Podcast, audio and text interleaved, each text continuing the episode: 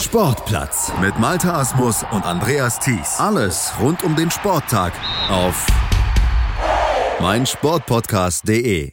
Der Norweger Martin Oedegaard galt vor fünf Jahren als das vielleicht größte fußballerische Talent des Planeten. Die Topclubs, die rissen sich um den damals 15-jährigen Bayern München, Manchester United und Co. Die versuchten ihn mit Millionenbeträgen zu locken und er ließ sich letztlich auch locken von Real Madrid. Real schickte ihn jedoch alsbald weiter ins Ausland zum Lernen. Nach Herrenwehen und Arnheim wurde er zunächst ausgeliehen und auch nach der Rückkehr gibt es aktuell noch keinen Platz für ihn im Team bei Real. Stattdessen darf er sich jetzt bei Real Sociedad leihweise nochmal mal versuchen. Wie muss man das beurteilen? Ist Oedegaard mittlerweile 20 Jahre alt bei Real gescheitert oder fehlt ihm letztlich nur noch der Feinschliff, um bei Real dann auch eine Rolle zu spielen? Wir gehen dieser Frage mal auf den Grund mit Nils Kahn, dem Chefredakteur von Real Total. Hallo Nils. Ja, guten Tag Malte, Servus. Martin Oedegaard, den hatten wir schon 2014 hier bei meinsportpodcast.de, damals hießen wir noch meinsportradio.de auf der Rechnung gehabt, kurz nach seinem ersten Einsatz für die Nationalmannschaft Norwegens mit 15 Jahren damals, als bisher jüngster Norweger überhaupt und drittjüngster Europäer überhaupt. Kleine Rückblende. Malta gegen Norwegen in der EM-Qualifikation. Auf den ersten Blick in etwa so sexy wie mit Verlaub Augsburg gegen Paderborn. Okay, ein okayes Spiel, aber weiß Gott kein Straßenfeger, für den man alles stehen und liegen lassen würde, um es sich wirklich anzugucken. Normalerweise. Denn diesmal könnte Fußballgeschichte geschrieben werden. Vielleicht ein Grund, diese Meinung mal zu revidieren. Gegen Malta könnte nämlich Martin Oedegaard sein Pflichtspieldebüt für Norwegen feiern. Martin wer, werden jetzt sicher einige fragen. Martin Oedegaard, erst 15-jähriges norwegisches Toptalent. In seiner Heimat verehren sie ihn bereits als blonden Messi. Norwegische Rekorde hat der offensive Mittelfeldspieler in seinen noch jungen Jahren bereits haufenweise aufgestellt. Jüngster Spieler der ersten norwegischen Liga, jüngster Torschütze, jüngster Nationalspieler aller Zeiten, alles ist er bereits und das sogar in noch jüngeren Jahren als vergleichsweise Messi oder Pelé das gelungen ist. Nun könnte Oedegaard auch als jüngster Spieler aller Zeiten in einer EM-Qualifikation zum Einsatz kommen. In Norwegen ist er bereits jetzt ein Shootingstar und auch Fußball-Europa ist bereits auf ihn aufmerksam geworden. Angeblich sollen schon über 30 Topclubs aus allen großen Ligen bei ihm angeklopft haben, sogar die Bayern. Doch Oedegaard blieb bisher standhaft, will sich noch etwas daheim in Norwegen entwickeln und bei seinem Club Stromsgødset IF in Drammen nahe Oslo bleiben. Eh, es ist in erster Linie eine Menge Übung. Ich habe die richtigen Dinge trainiert und die richtigen Leute um mich herum. Erklärte er im Interview mit der norwegischen Tageszeitung Verdensgang bescheiden sein Erfolgsgeheimnis. Und das richtige Umfeld, allen voran sein Vater und Berater Erik, dürfte auch der Grund sein, warum der Teenager trotz des großen Rummels um seine Person auf dem Teppich geblieben ist. Sein ganzes junges Leben hat Martin Oedegaard dem Fußball untergeordnet. Training, Training, Training lautet sein Motto. Ja, det har vært eh, utrolig mye. Nå Vi bodde jo på banen da jeg var, jeg war litt yngre, så Ich trainiere schon eine Menge. Als ich ein wenig jünger war, hinkte ich noch etwas hinterher. Ich machte dann mehr, aber ja, es ist eine Menge Training. Ich bin jeden Tag auf dem Platz, sogar außerhalb der Trainingszeit. Aber es macht mir Spaß, daher ist es für mich einfach, es zu tun. Und das viele Training zahlt sich offenbar aus. Beobachter schwärmen von ihm, bescheinigen ihm die Spielintelligenz Philipp Lahms und die Beweglichkeit Lionel Messis. Vor allem die Ähnlichkeiten zum argentinischen Superstar kommen nicht von ungefähr. Ich schaue viel YouTube und gucke mir bei ihm und auch bei anderen viele Sachen ab. Die kleinen Dinge wie Dribbling, Abschluss oder auch Positionierung. Und das tat er in der ersten norwegischen Liga so gut, dass Nationaltrainer Peer Mathias Hogmö ihn Ende August mit 15 Jahren und 253 Tagen sein Nationalmannschaftsdebüt gegen die Vereinigten Arabischen Emirate bestreiten ließ. Nun könnte gegen Malta mit 15 Jahren und 297 Tagen der nächste Schritt folgen. Ins Aufgebot wurde Oedegaard jedenfalls schon mal berufen. Norwegen belegt in der Gruppe H derzeit den vorletzten Platz und trifft nach dem Spiel gegen Malta noch auf Bulgarien. Mit Oedegaard als Spielmacher? Coach Höckmö erklärte bereits keine Angst zu haben, Oedegaard auch von Beginn anzubringen. Und was sagt Martin selbst? Ich habe nicht viel darüber nachgedacht. Jetzt bekomme ich die Gelegenheit, um zu beweisen, ob ich es kann oder nicht.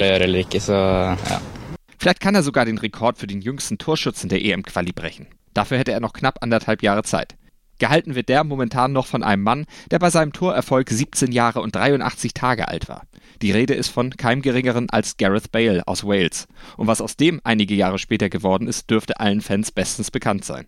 Schauen wir mal, ob Martin Oedegaard eine ähnliche Richtung wie der aktuelle Real Madrid-Star Bale einschlagen kann.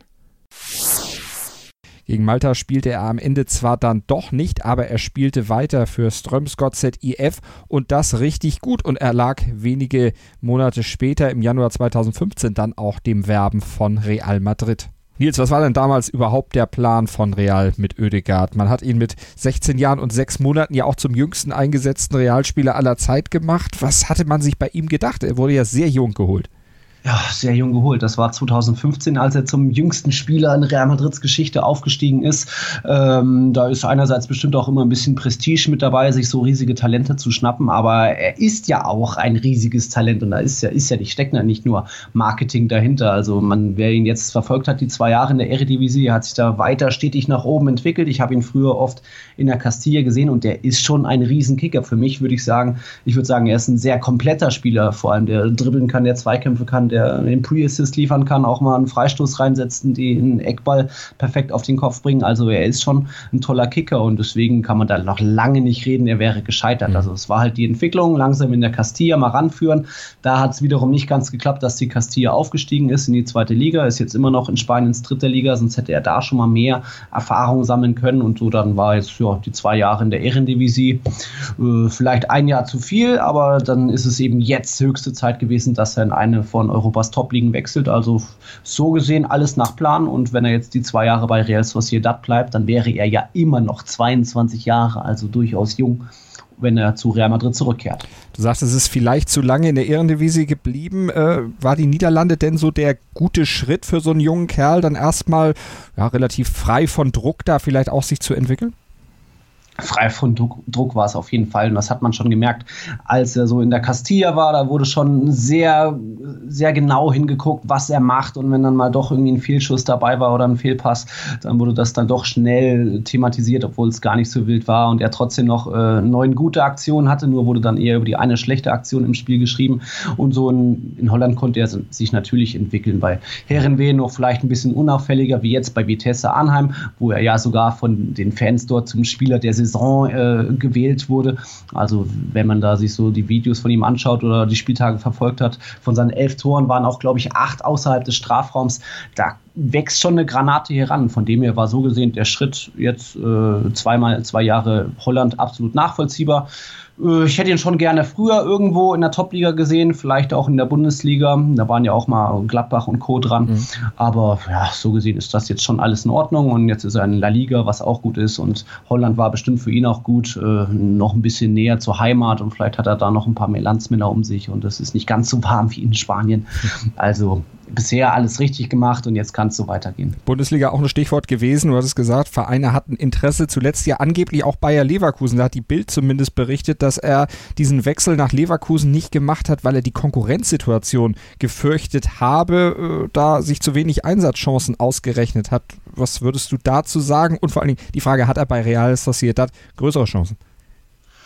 Einerseits Simon Rolfes hat ja selbst bestätigt, dass er ein interessanter Spieler ist und äh, ja, im Endeffekt war es vielleicht dann auch, also vielleicht hat er auch eine Münze geworfen, ob er jetzt zu einem Topclub wie Ajax geht oder Bayer Leverkusen oder Real Sociedad. Also da, es ging nur darum, primär äh, in einer großen Liga zu spielen und äh, ob jetzt die äh, Konkurrenz in Leverkusen größer ist als in Real Sociedad. Real Sociedad hat im Endeffekt ein sehr junges äh, Team mit vielen ja, ähm, jungen Spielern, so ein Janusai oder vielleicht kommt jetzt noch Borja Majoral da kann man sich schon gut entwickeln. Auch noch da, äh, das ist ein sehr interessantes Projekt. Ich weiß nicht, wie, wie man da jetzt Bayer Leverkusen bewerten kann. Sollte da jetzt doch noch vielleicht der Kai Havertz gehen. Mhm. Aber äh, Spanien war da natürlich auch äh, so dass das Ziel, um da auch jetzt mal in der Primera Division mehr Erfahrung zu sammeln. Er hat ja erst irgendwie zwei Profi-Einsätze für Real Madrid eben 2015 und 2016 hinter sich. Also da geht schon noch mehr, um da, um da jetzt ein bisschen akklimatisiert zu werden an die die spanische Liga war das ein richtiger Schritt, aber ja, hätte auch genauso gut Leverkusen oder Amsterdam werden können. Du hast ein paar Vorzüge von ihm schon genannt. Er spielt ja auf einer Position, die durchaus begehrt ist. Es ist außen einsetzbar und auch zentral im offensiven Mittelfeld. Wo siehst du ihn denn stärker?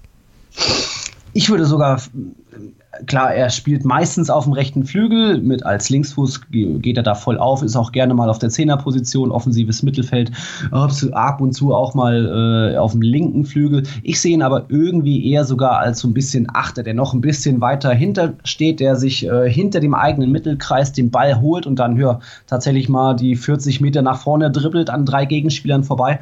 Gab es sehr oft eine Ehrendivisie, klar, das ist jetzt nicht unbedingt die höchste Liga, in die man wechseln kann, aber das sah schon oft gut aus oder auch wenn er einfach mal dann einen 40 Meter Diagonalpass in den Lauf des Stürmers spielt. Also da ist er für mich in dieser Achterrolle sehr gut aufgegangen. Das hat man, kennt man von Luka Modric, der da einfach aus dem Nichts heraus irgendwie die Ideen hat und dann etwas schaffen kann, eine Chance kreieren kann.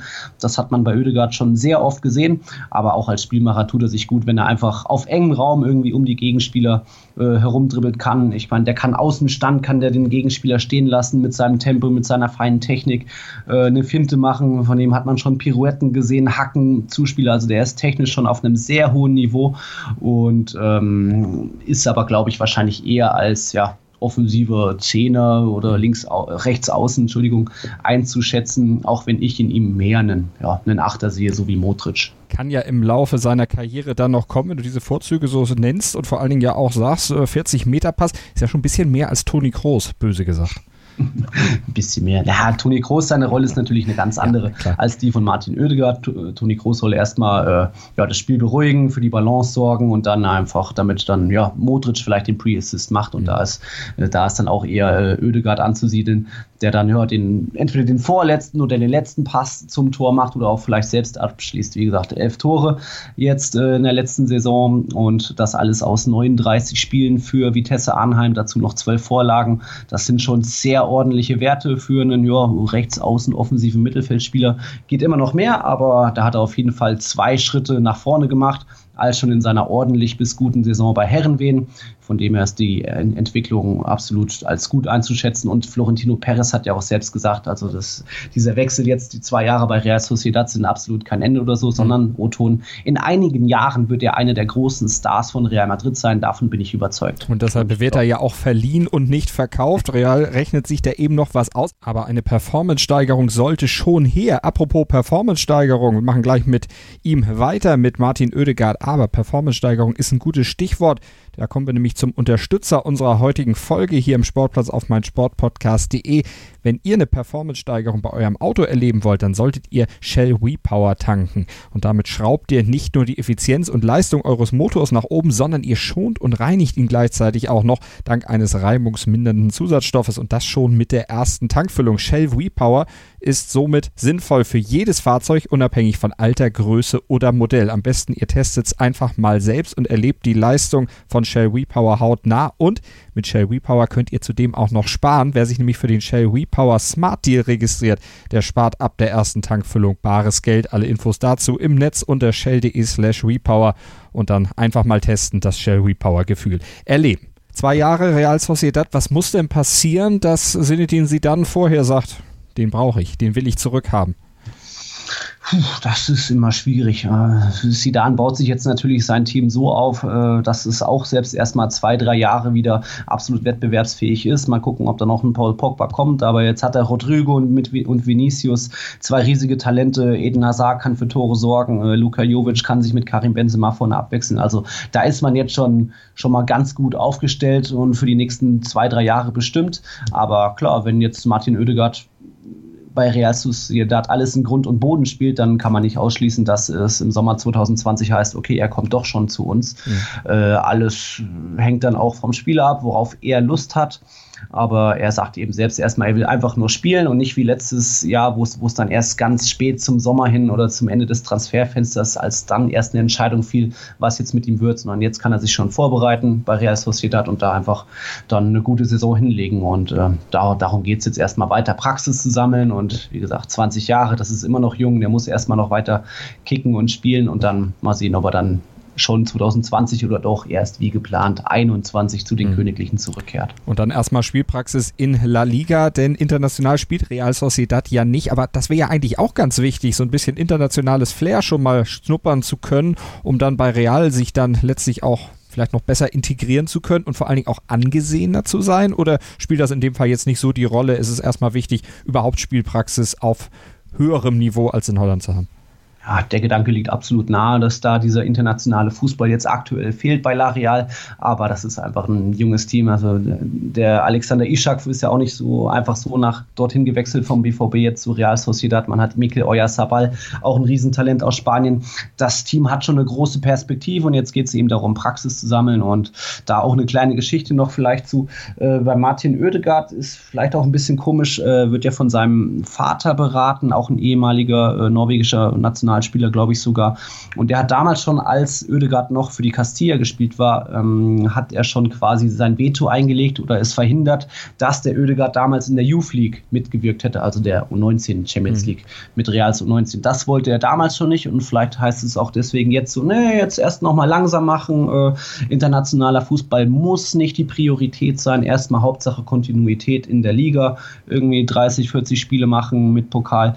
Und vielleicht liegt da auch ab, äh, irgendwo die Priorität mhm. bei äh, den Ödegaards. Klingt auf jeden Fall anders, als das in Deutschland immer kolportiert wurde, nach einem durchdachten Aufbau eines jungen Mannes. Das kann man ja nicht von allen Talenten so sagen. ja, Talent, also ob jetzt Alexander Ishak ist er jetzt gescheitert beim BVB wahrscheinlich noch mehr als äh, Oedegaard bei Real Madrid. Also er eben nicht, weil da der Plan war, ihn weiter zu verleihen, auch weil eben die zweite Mannschaft nicht aufgestiegen ist. Äh, schwieriges Thema. Wie soll jetzt, was ist die ideale Entwicklung von einem Talent? Nicht jeder ist ein Lionel Messi, aber es gibt dann auch mal Robinius, die dann auch komplett scheitern oder Reusten Drentes. Da hat man auch bei Real Madrid schon negative Erfahrungen gemacht. Deswegen heißt es da Geduld und lieber noch ein Jahr mehr ausleihen als äh, eins zu wenig. Und das klappt, ist in der jungen Vergangenheit hat das auch oft gut funktioniert. Da hat man sich dann auch mal Spieler zurückgeholt, wie ein Lukas Vazquez, wie ein, wie ein Marcos Llorente ähm, oder jetzt äh, Vinicius Junior. Mal sehen, wie da die Entwicklung weitergeht. Also man muss da nicht immer direkt in die Vollen gehen und sagt sich äh, lieber erstmal ein bisschen Geduld und Zeit dem Talent geben, sich zu entfalten.